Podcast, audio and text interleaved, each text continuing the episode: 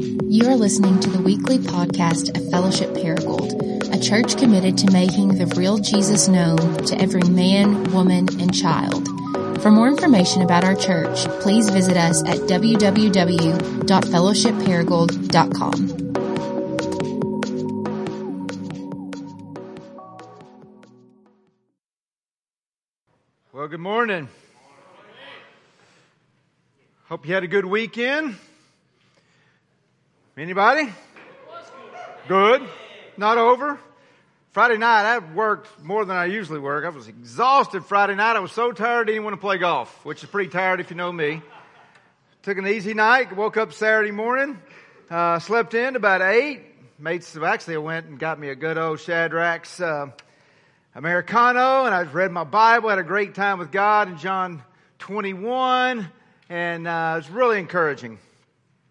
And had the yard to mow, had bills to pay, and a budget to rework, but man, my Americano wasn't quite done yet, so I wanted to get some other work done.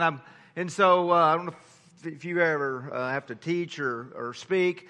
I've got a couple of speaking engagements out. One's next week. I had to speak at Memphis to some church planters about the concept of eldering and lessons learned. And so I said, well, I'm just going to get that and type out some initial notes on that. And what happened was God kept bringing my attention back because I'm preaching here September 2nd, 3 weeks from today, or so I thought. And so I sat there and did something I've never done before. I mean, God just blessed me and gave me a little outline and a passage in Acts 8 we're going to look at in a minute. And I went ahead and typed up most of a sermon. I promise you, I've never done that like a week in advance, much less 3 weeks in advance. I had no idea why. Until Jared called about 4 years. They said, well, I'm sick. I'm probably going to make it. But just letting you know, stay filled with the Spirit tonight. That was my instructions. So came up here at a great wedding, Jordan Ashley, right here in this room, and went home. Jared texted me again. He goes, well, I'm not doing any better, but I'm sure I'll be better in the morning. Stay ready. And I said, okay. Like, you on or you're off? And I said, well, I'll get up early and just, I'll be ready. And so, and I didn't tell him about that God had already helped me type out an outline. I was going to let him and the Lord figure out if he was supposed to show up. He's pretty sick. He's got some infections, some rashes, and he's going to go back to the doctor this afternoon, so we definitely will be praying for him. And, so I get up. So, Jared, pure Jared style at 6. Man, I'm worse than I thought.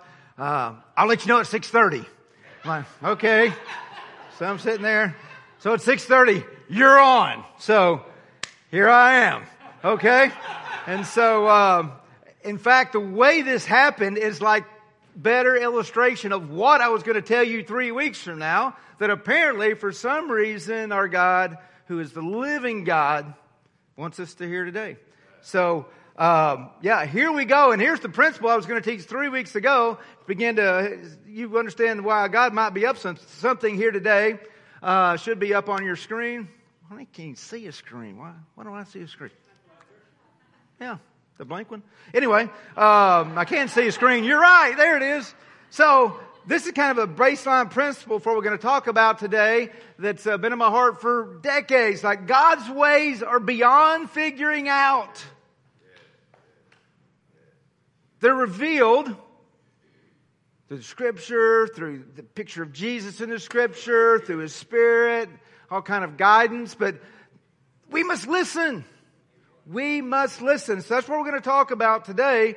I'm glad, as you'll see this story, in no way am I an expert at listening to God, but I have a deep hunger. I've tried it the other way. I've tried just figuring God out, and I've tried just to do it my own way. Listening to God's ways is much superior. So I'm boasting in His ability. So I'm glad I prepared yesterday morning, not knowing I would use it this soon. But indeed, listen to that. God's ways are beyond figuring out. They are revealed, and we must listen. Now listen to this. What the world says, if you tell the world, yeah, man, I pray, you should pray, you put it on Facebook, we're going to pray, and it's all normal.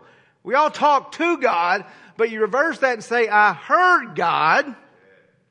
Now you're a weirdo. Normal to talk to God, not so normal weirdo when you say, I hear from God, or God said something that I could understand. And so that's what we're going to talk about. God's ways are beyond figuring out. And of course, if we understand anything about the nature of God, that's the way it has to be. His wisdom is much greater than our wisdom. We can't figure him out. He's just got to let us in on his secret. Jesus said, I'm going to call you to his disciples. I'm now going to call you friends, not just servants, because I'm going to let you know what I'm doing. I'm going to include you in what I'm doing. God's not predictable. He's not figure-outable. He's not dull. He's not tame. The Scandinavians call him the wild goose. I mean, you're not going to figure him out. You've got to have his ways revealed, and you must listen. If we don't listen, we're going to waste our life. We'll waste our life doing wrong things, but for this crowd, maybe more dangerous is we'll waste our life doing 1,000 good things and miss the one God thing God's calling you to do. You hear that? We'll waste our life doing good things. And so the question for us this morning is, what are you trying to figure out about life? Is it something about work? Do I stay? Do I go? Do I do this? Do I apply? What do I do? You're trying to figure out something vocationally?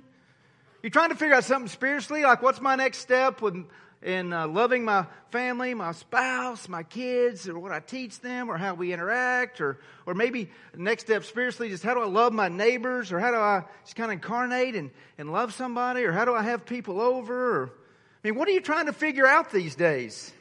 Maybe you're trying to figure out, how did I get here? At whatever age you are, on this day in August of 2018, wherever you live, are you going, how in the world? I would have never predicted I would be right here, right now, in these circumstances. Is that what you're trying to figure out? Why you're here? Maybe it's some open doors. God's, you're trying to figure out some open doors. Is that, am I really supposed to run through that? Or is that kind of a vision test? Or maybe it's closed doors. Like, oh my gosh, God, why do you keep closing this door? I've got a desire to do this. And you keep closing the doors. Or maybe, certainly for all of it, or even, we're a church of missional communities. Love it. So all missional communities are all trying to figure out, what's next, Lord? That's the main question we're supposed to be asking. What's next, Lord? Maybe your mission's changing. Maybe your mission needs more clarity. But what are you trying to figure out? I want to say, for all that, God's ways are beyond figuring out. They are revealed, and we must listen. One more thing we're all trying to figure out. Why am I so busy? And what do I do about it? Why are we so busy? Right? I think one reason we're busy, I already told you, is that you're trying to do a lot of good things because you won't slow down and let God tell you his God thing for you. And often when you're doing a bunch of good things, you're actually doing someone else's God thing, so you're even hurting them. So let's just relax. God's not the one making you busy. If we'll get busy at learning how to slow down and listen to God, our life and our soul will be much, much less busy. I promise. Acts 8, I love this story. We're going to look at halfway. Acts 8, the story of, there's three characters basically in this story. There's the living God. There's this guy named Philip, who's one of the deacon. And then there's this Ethiopian eunuch, and we're going to look at that in just a second. I love it that the Bible speaks to real life issues, like what do we do with our crazy busy lives. So again, the title of this message is Too Busy Not to Listen. You're just simply too busy not to listen. You're going to kill yourself. Slow down and listen.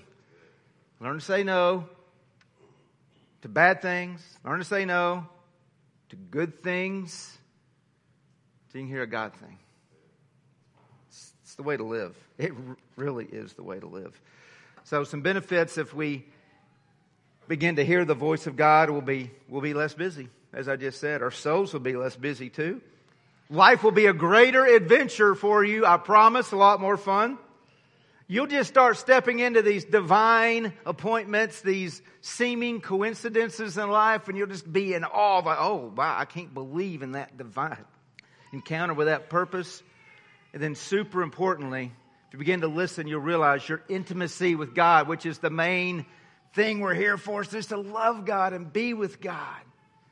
That's how we start defining what a follower disciple is in this church. We need to learn to be with Jesus. A main part of being with Jesus, church, is talking and listening. It's called a relationship. Yeah, that's the main thing. Anyway, so Acts 8, we're going to start halfway through. We're going to start in verse 26. And then very simply today, my outline is going to be simple. It's going to be listen closely, listen continuously, listen courageously. Got it? Closely, continuously, courageously. Acts 8, start with verses 26 and 27. Hear the word of the Lord. Now an angel of the Lord said to Philip, "Rise and go toward the south to the road that goes down from Jerusalem to Gaza. This is a desert place." And he rose and went. Pretty simple, right? The angel of the Lord said to Philip, now I want your eyes to glance down to verse 29 later. This will be the second point, but I want you to see, and the Spirit said. So the angel of the Lord said, Spirit said, what we're going to see this morning. Philip listened both times. He listened closely and he listened continuously. We'll see he listened courageously. But who is this Philip? One of the three characters. Philip was a deacon. Philip was a guy who had a very close, intimate relationship with God. Philip is in Acts chapter 6, one of the guys when it said the apostles need to spend more time in the Word and prayer. These people needed to begin some practical task of feeding, and they had kind of this chaotic thing. And the leaders there of the church in Jerusalem said, "Hey, pick out 7 men of good reputation, filled with the Holy Spirit and wisdom." And the church didn't go, "Well, what would that look like?" No, they went, "Oh, here's 7 guys." One of those 7 is Philip, who made him a deacon, and he served the tables. The apostles spent more time in the Word and prayer. The gospel, it said, went ahead and increased and multiplied. And then the Bible tells you, in the next chapter, it tells a story about, I mean, the Apostle Paul's still murdering Christians at this point. Murders Stephen in chapter 7. In the first half of chapter 8, this deacon begins to get scattered because of the persecution. He gets to this half-breed place of Samaria, and he just tells them all he knows about Jesus. Tons of people come to know God, and that's one of the favorite verses of the church, this church comes from. It's one of the favorite verses of Jared. And there was much joy in that city. To be released and forgiven of all your sins brings great joy. And there's much joy in that city.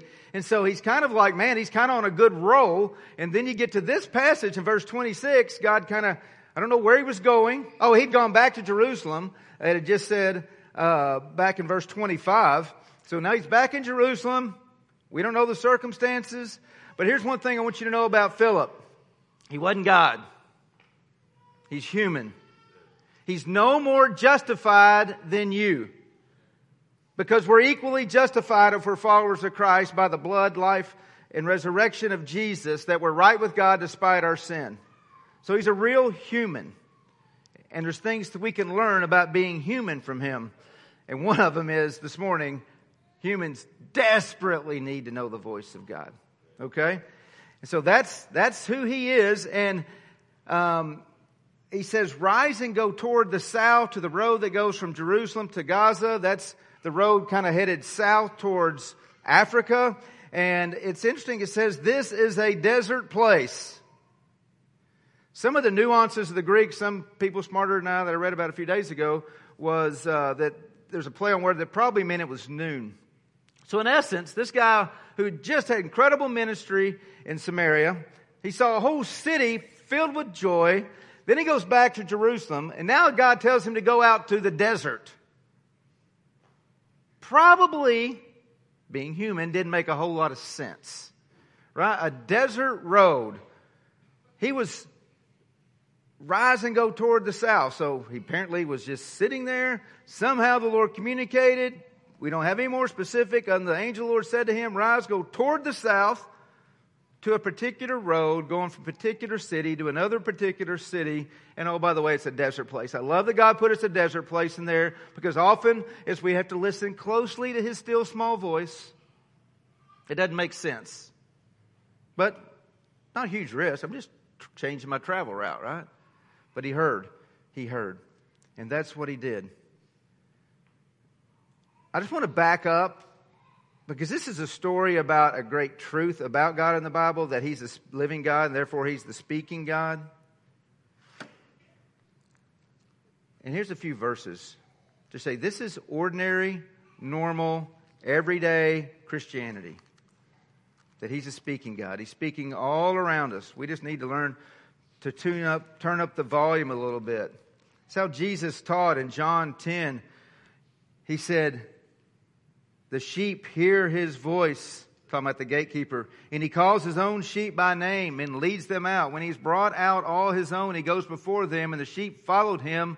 Why did they follow Jesus? Because they knew his voice. And in verse 16 of the same chapter, it says, and I have other sheep that are not of this fold, which is talking about Gentiles, these outsiders. I must bring them also, and they will listen to my voice. So there will be one flock, one shepherd. So the Jews are going to listen to his voice. His children are going to listen to his voice. These Gentiles are going to listen to his voice. And then same chapter, verse 27, it's all in John 10. He says, my sheep hear my voice, and I know them, and they follow me. Normal Christianity is hearing the voice of God. In John 18, verse... So you don't get them on the screen. It's one of the downsides of, preaching at, finally preaching 6:30. But anyway... It's good. Hear his voice. 1837. He says, everyone who is of the truth listens to my voice. So God's a speaking God. That example, these guys in the book of Acts, this unfolding story of the missional advance of the church. You saw this happen to Peter in Acts 10. It says Peter was pondering this vision God had gave him. It says the Spirit said to him, there's going to be three guys coming, and you can read that story later. And then in Acts 13, too, at this great church, this church planting hub called Antioch, says, while they were worshiping the Lord and fasting, the Holy Spirit said, set apart for me, Barnabas and Saul for the work which I've called them. So anyway, this is normal to speak in a still, small voice. God could scream. But this is the father-child thing. Our relationship is an intimate thing. If you want to read a great book, just to prove this point, Dallas Willard's got a whole book on hearing God, developing a conversational relationship with God. And this may answer some maybe objection in your soul real quick. This is straight from the first little section. He says, as disciples of Jesus, I believe we cannot abandon faith in our ability to hear from God. And so if you've never had that faith, or if you've had it and then abandoned it, today I want you to just know it's a journey. You're not going to figure it all out today. But you at least go on a journey and say, I cannot abandon faith in our ability to hear from God. The number one rule, Willard says, about hearing from God, you could probably guess it if you thought, because he goes on to say, God doesn't want you to be robots. He could do that and just spout out instructions and you would obey a whole lot more than you do now. But God didn't make you a robot, because he wants a relationship, a friendship with you, where you talk to each other and hang out with one another. God could have created a world of robots instead of free people who love him and understand how to participate in with the king and kingdom work. If we were robots, there would be no conversations. It'd simply be direction and conformity. That picture robs people of initiative and freedom that goes into true friendship with the living God. This cooperative creativity. Now that's what Christianity is. That sounds a lot better, doesn't it? One more quote. Because here's the main thing about where you need to start with hearing from God, listening to God, knowing his voice. Our communion with God provides the appropriate context for communications between us and him. See, our communion with him is the context for our communications with him. Our relationship, it's a relational thing. It's intimacy. You'll learn his voice. You'll learn the particulars of his voice. So that's just a sermon within a sermon. It's like normal Christianity. His sheep hear his voice. Yes, through devouring the word and seeing Jesus, but also through these other ways that we see over and over again in the Scriptures. So, listen closely. God's not a cop that's pulled you over because you were speeding and scowling at you. He's a dad who's smiling at you. And I every day invite you into relationship with you. You should start your daily time with God if you understood the gospel, that it's not a ladder to climb up and, by the end of the day, maybe I've done enough good things to please Him. No, the gospel says you get to start at the top of the ladder every day because you're right with God despite your sin. And then He just says, let's enjoy each other today. That's the gospel way to live and to preach the gospel to yourself. Seriously. Here's the way God wants you to view. You crack open, get your coffee, your Bible, your journal, when you're meeting with God. What you need to know is that God's sitting there doing this. I rejoice over you. I applaud over you because I see Jesus. He's won you back to me. Let's enjoy each other today. That is good. He's the hero of that drama, by the way. Okay, that's Philip. Very simply, go to a different road. Lindy and I have been, she and Billy are back there serving the kids today. I'm now known around here as, Lindy's husband. And it's a good thing to be known for. It's like, I know, where, every week, where is she? Well, she's back there sometimes. Okay, real simple. Here's some things we've learned, Philip and Lindy and I. Trying to learn to listen. So March 2017, just a year and a half ago, Jared and Megan were actually there. 10 couples in Soma have the Soul Care retreat. And towards the end of the second day, it was a particularly hard time because of some circumstances in our family outside that gathering and even some stuff we talked about. And Lindy was feeling pretty guilty, a lot of shame, had to do with some parenting stuff. None of y'all have ever experienced that, I know, moms and dads, but anyway. And so they gave us an exercise to do late the second day and said, hey, go spend 45 minutes. We're out at a camp out in the middle of Tennessee somewhere overlooking some river. I don't know what river it was, but pretty cool place.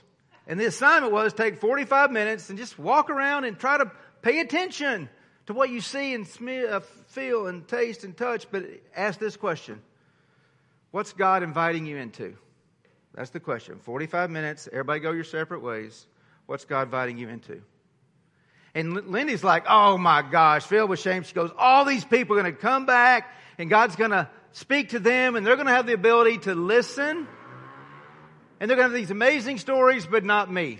That's the way she felt. Would any of you feel that way? That's what she felt. And she's like, golly. They said you could go as couples. They said, what do you mean to go with you? She goes, no, I'll do it. So everybody's like traipsed around and Rusty was there and he found him down by the river. And Lindy's like filled with shame. She was obedient, but she found the chair closest to the house, literally sat 2 feet from the house and just sat there going, God's not going to speak to me. God said, go outside. And you know what Lindy did? She went outside. We'll finish that story later. She listened close. I had a couple instances, and I was trying to learn this. One of them was 6 or 7 years ago.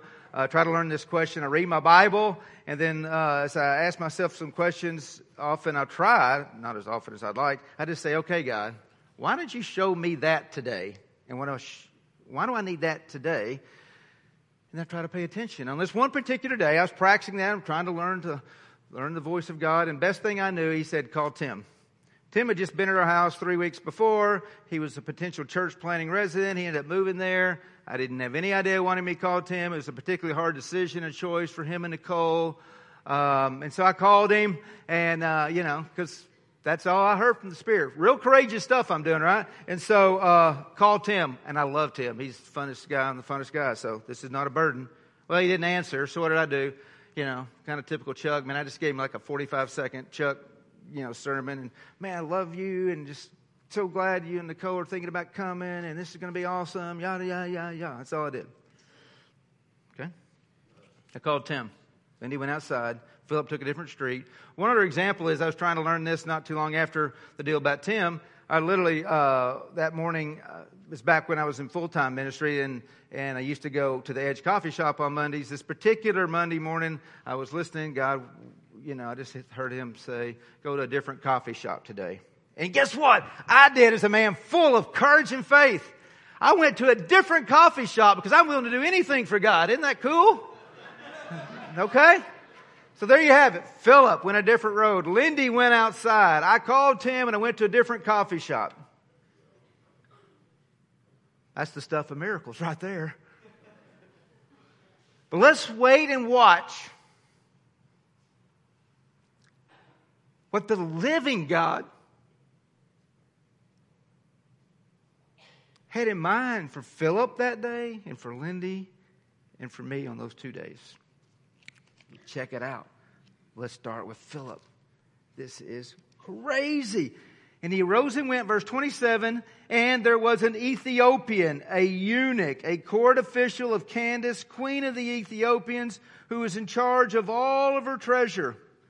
This guy's like in charge. I mean, he's an important guy. He's from Africa. That's where Ethiopia is. I mean, we're 99.999% sure. I mean, he's Ethiopian. He's dark, African, Negro gentleman, but he had been castrated. He's a eunuch. Very common back then for people to be trusted in these higher realms. And so he's like the treasurer. And so this guy most likely is, as these experts will tell us, in the country where he grew up in, family of origin would have taught him that there's many gods and the sun god. And for whatever reason, it seems that this guy was dissatisfied with his life. He wasn't fulfilled, and so he goes to Jerusalem. Now he's coming back. He's perhaps seeking God. And it says he had come to Jerusalem to worship and was returning, seated in his chariot. And he was reading the prophet Isaiah. And this is the second point here. Listen not only closely, listen continuously. Because often God will tell you one thing to do, then you think, well, I got it. But you don't got it. He wants...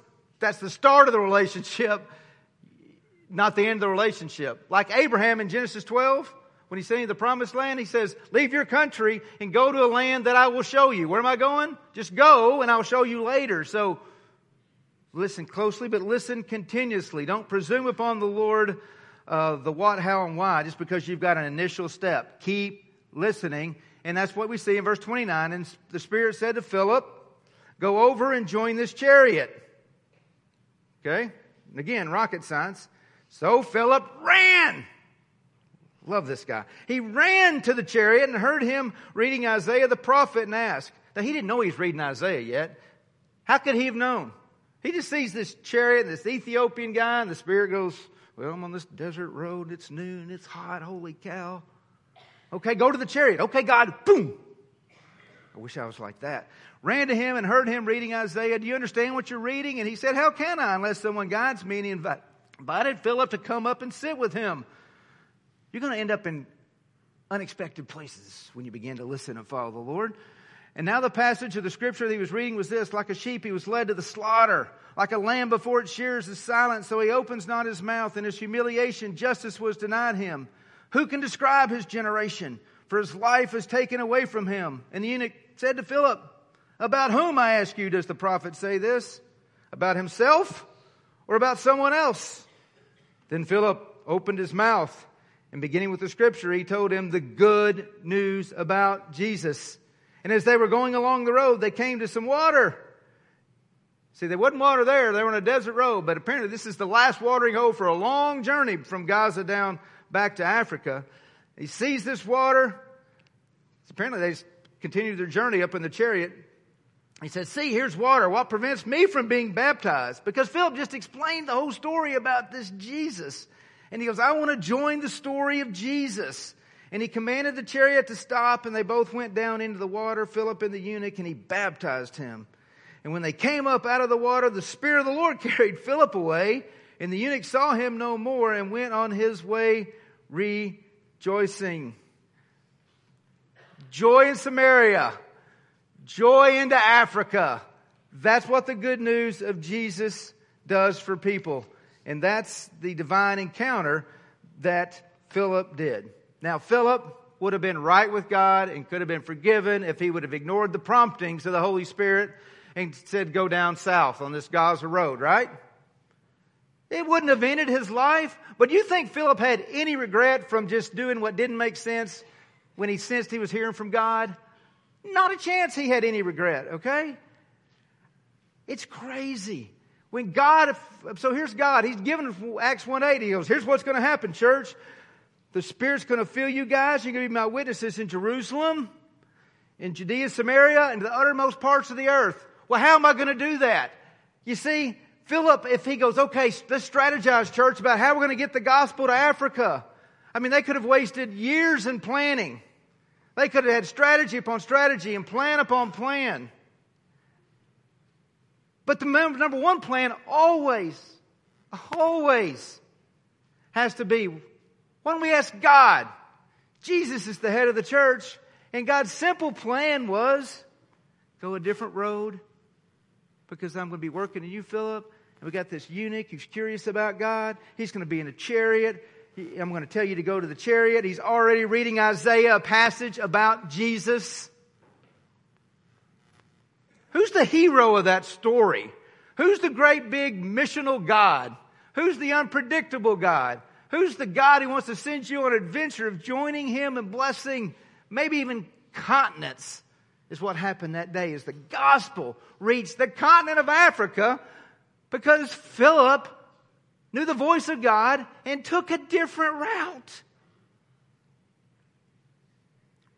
We're too busy not to listen. There would have been 1,000 good things Philip could have done that day. But he did the God thing, a thing that probably didn't make sense. Well, what happened when Lindy just went outside in her shame? She's given me permission to share this. She sits down. She's looking around. And where you're going to see how this story is that this girl, my wife, got saved at 6. And the Word of God, she's had it poured into her. And she's dug into it. And you're going to see that coming out. Because the first thing, remember the question is, God, what are you inviting me into? The first thing God invited her into is to pay attention to these cattle grazing on a hill. And the scripture comes out from Isaiah that God owns the cattle of 1,000 hills. And what she, since she heard from God was, I own the cattle of 1,000 hills and I own your shame. I'm going to cover it and I'm going to remove it. And you're going to be okay. She was thrilled. God, what are you inviting me into? Saw the cattle. The next thing she looked down. Literally. And we were actually back there a few weeks ago, and we took another picture of it. Big reeds were growing up, because this big thing down in, towards the river, just reeds. And out of all of them, standing tall, there was one of them that was broken. And again, she remembered the scripture from Isaiah that said, a bruised, talking about God's love for His kids and how He disciples, a bruised reed I will not break, a smoldering wick I will not snuff out. So God said, listen, I know you're a bruised reed, but let's have a relationship. Come to me. Come to me. We'll deal with this shame. We'll deal with this guilt. Come to me. I'm not going to break you. I'll be gentle with you. She continued to ask, God, what have you invited me into? She saw a third thing. Across the hill next to the cattle was this farmer plowing his field. And God invited her into a season. He goes, I'm doing a fresh new work in your heart. Just as that plowing's going on over there. I want to plow up your heart. I want to plant some fresh seeds of life. Who's the hero? What did Lindy do? Barely went outside. But just like Philip, she did it. Didn't make sense. So what happened? I called Tim, left him a 45-second message, went about my day. It's hardly noteworthy. Probably would have never thought it again, except later that day or the next day, Tim and Nicole called, didn't get me, and they left me a message, and they said, man, you'll never know how God met us in your 45-second voicemail. We've listened to it 6 times. And we've wept with encouragement. Are you kidding me? What did I do? Probably driving to work in a hurry. The best I knew. Called Tim. I called Tim. I mean, that's how good God is. He's the hero of that story. And then an amazing story. The other one, to go to a different coffee shop. This could take a couple hours, but to summarize, I walk into the coffee shop. The owner, who I knew, because I'd been there many times before, said, Chuck, I'm just a hippie Christian. I need you to talk to Kristen because I've given her all my hippie Christian answers and it's not enough. Will you talk to Kristen? I said, sure. And so Kristen and I sit down and she began to tell me this story. Kristen grew up in Jonesboro, Arkansas. She went to A-State, probably in the early 80s or 80s. Anyway. And so she married an international student there. He was from Oman. Went back, lives in this mansion on the coast, really connected with his family. And she converted to be a Muslim. She became a Muslim priestess, memorized the Quran. In her words, deconverted a bunch of Christians and converted them to Islam. Had two boys. And then 15 years passed. And so they go and celebrate their anniversary, she and her husband, and at her anniversary dinner, this big fancy 18,000-star hotel. He goes, hey, I'm going to take a second wife. It's going to be my niece. I need you to teach her how to be a good wife, especially how to bake, because you're a really good baker. She lost it. She went back up, but she's they're basically imprisoned because their passports and all their money and checking accounts are locked in a safe to which she doesn't know the code. So for months, she goes back, begins to pray. Just desperate. I mean, this guy's evil. The lights are coming on, but she didn't know. She's, bound town. It's like they do as Muslims. And then she remembered. She goes, I have some, in her words, backwoods Church of Christ people from the hills of Arkansas. When they pray, all they do is end it in Jesus' name. So she began to pray, same time, same place, in Jesus' name. And God began to give her some dreams. They gave her hope. Weeks, months pass, a hurricane hits. Do we have time for the story? Let me keep going. I was kidding. Everybody loves the story. Anyway, water fills the house. Her husband leaves, and she goes, what about me and your boys? They're like 16 and 14 at the time. He goes, I'll send the Coast Guard for y'all. I got to get my parents. So now they're in this house. They're talking. She goes, water's filling up. And in that, he finally, because of the hurricane, gives her the combination to the safe so they can get stuff out. And she grabbed the passports and the banking accounts and left the country that day and never returned. And when I met her, it was 4 years after that. She had been searching for God for 4 years. And what she shared with me that day in that coffee shop, she says, I've been going to church. I'm not getting my answers. But here's 3 things I know for sure. One is, I have to know whether Jesus is Lord, because my soul is at stake. And if He's Lord, I need to recant my Islam and I need to follow Him, and I will follow Him. Second thing I know is I'm going to spend all of my energy trying to answer that question, because I know I will die and go to hell until I answer that question. And third, she goes, if Jesus is who you Christians are presenting Him to be, that's the best news I've ever heard. And I will gladly be a missionary for Him every day of my life. Okay, Chuck the courageous missionary. What has Chuck done at this point? I went to a different coffee shop. And then I said, yes, I'll let Kristen sit down with me. Went and bought an ESV study Bible. We talked for a couple hours, drew out the story of God. 2 weeks later, God graciously saved her. She's gotten cancer since then, moved to Florida, moved back. She comes to our missional community some. Great girl. Again, listen closely. Listen continuously. That's the kind of things. When God woke up, God didn't wake up. When I woke up, God was already up. He knew Kristen needed the gospel, and He knew Tim needed encouragement. So He told me, call Tim, go to a different coffee shop. That's Christianity. The living God can do amazing, amazing, amazing things. Okay. Third, listen courageously. We have to respond. Just want to close by giving 2 suggested action steps for any of those who are here today. that are not yet followers, not yet believers in our precious Jesus. I'm going to give two for those of any position in leadership, then two suggested action steps for disciples who want to learn to be with Jesus. First, if you're not yet a follower for Jesus, here's what I want to just commend to you today. I want to commend to you today this Ethiopian eunuch. I want to commend to you today that you can hear the voice of God like that Ethiopian eunuch. Here's one thing about that Ethiopian eunuch. This brother was an outsider. We don't know much. His family of origin taught him to be this mystic, polytheistic dude. He was dissatisfied. He didn't fit into Judaism, but perhaps word traveled that the one true living God dwells in Jerusalem among the people of God. But he's an outsider to Jerusalem, but he went anyway. He was an outsider, skin color, race. And so there are people in the room. And some of you might listen to this later, but most importantly, in the room that right now you think you're an outsider, either with people or with God. You're an outsider, and He would never lead you with His voice. You'll never be able, because you're an outsider, you're not good enough.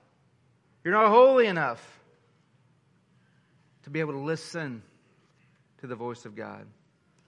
If you're an outsider, I want to commend to you not only the Ethiopian, but I want to commend to you that Jesus, look in verse 32, this passage in Isaiah, the same God of the Ethiopian eunuch is the same God of you, and the same Jesus that's revealed in Isaiah is the same Jesus alive today. He's the same yesterday and today and forever, and the same heart of God to bring joy into outsiders' hearts and include them is still alive today, and today can be a huge day for you. It says this is about Jesus in verse 32, like a sheep he was led to the slaughter, and like a lamb before its shears is silent. If you're not a follower of God, hear this. Jesus was the perfect listener. He was led like a sheep to the slaughter. Who led him? His perfect dad led his perfect son to the slaughter. You see, that slaughter was on Calvary. It was the crucifix. It was the cross. And they wouldn't kill people inside the camp. Jesus was the only true insider with God, the only one who didn't sin. All of us in this room sin and fallen far short of the glory of God. But what happened on Calvary at the cross is Jesus, who was an insider with God, surrounded by all these outsiders who had broken trust with God and therefore didn't have a relationship with God. Jesus, it said, went outside the camp. So Jesus, who's the perfect listener, listened to the voice of his Father, lead him to be an outsider and to die a perfect substitutionary death on the cross. He was the Lamb of God who was slaughtered to take away all the sins of the world, including yours and mine. He became an outsider with God, and God punished him and poured out his wrath so that we outsiders could be insiders, and that's the free gift. All the condemnation, wrath, and punishment we all deserve on that day, God poured out on him when he was an outsider. And now we get to be insiders and in a relationship with God, part of which is just walking with him intimately and talking to him and hearing his voice. Today is your Ethiopian eunuch conversion day. Today, not tomorrow. Today is the day of salvation when you can receive the love and forgiveness of God. So hear God's voice like the eunuch did in that book of Isaiah. Second, what I encourage you to do, if you're not yet a believer, read Luke 15 this week, or grab a Christian friend and read Luke 15 this week. Luke 15, when I introduce people to Christianity, I say, if you're an alien coming down from outer space and you want to know what Christianity is all about, read Luke 15, because it's about a party-throwing, gracious dad who has open arms both for all of his religious snob children and all of his rebellious, non-trusting children. So read Luke 15. If you want to talk or pray after the service, come find me if that's you. I have two potential applications, action steps, responses. If you want to listen courageously for leaders. Hey, leaders, read Joshua 1. You'll find what how God's called you to be strong and courageous because He's with you, and how He will speak to you. And also what you'll see in there is how your people are begging for you to slow down and hear from God. Sheep want to be led. So leaders, read Joshua 1. And then second, for your group, I want to give you an experiment to try, all you leaders at any level. And just try some listening prayer to see if God will speak. Put that Psalm 62:1 on the screen. Just read this one verse and then give 10 or 15 minutes to let everybody think. For God alone my soul waits in silence. From Him comes my salvation. Just keep that up the rest of the morning. Leaders, create some space for that. I can tell you the stories, that very simple exercise. We did that in one of these same retreats. We had 15 minutes of silence. Then we had I thought, man, no, what's going to happen from this? What happened was 2 hours, some of the most encouraging conversations I've ever heard, as people were given just words of encouragement for, like, hey, I want to encourage you. Hey, I want to encourage you. And that's what they heard. So leaders, create space for silence. For God alone my soul waits in silence, for from Him.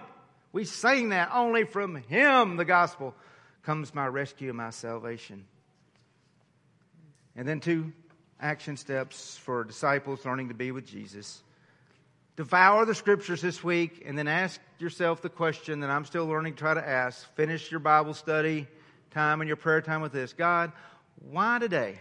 Why did you show me what you showed me in your word? Why today? And then just give yourself 2 minutes. Just 2 minutes. And if He says call Tim, go to a different coffee shop, go to the desert road, write somebody a note, whatever He says. Listen close, listen continuously, listen courageously, and be courageous like me and go to a different coffee shop, okay, and just see what happens.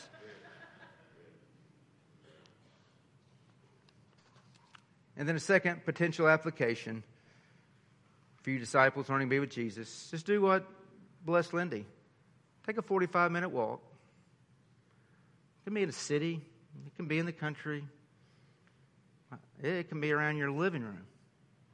Just say, God, what are you inviting me into? And just do that over and over and listen. Listen. So here's what we're going to do.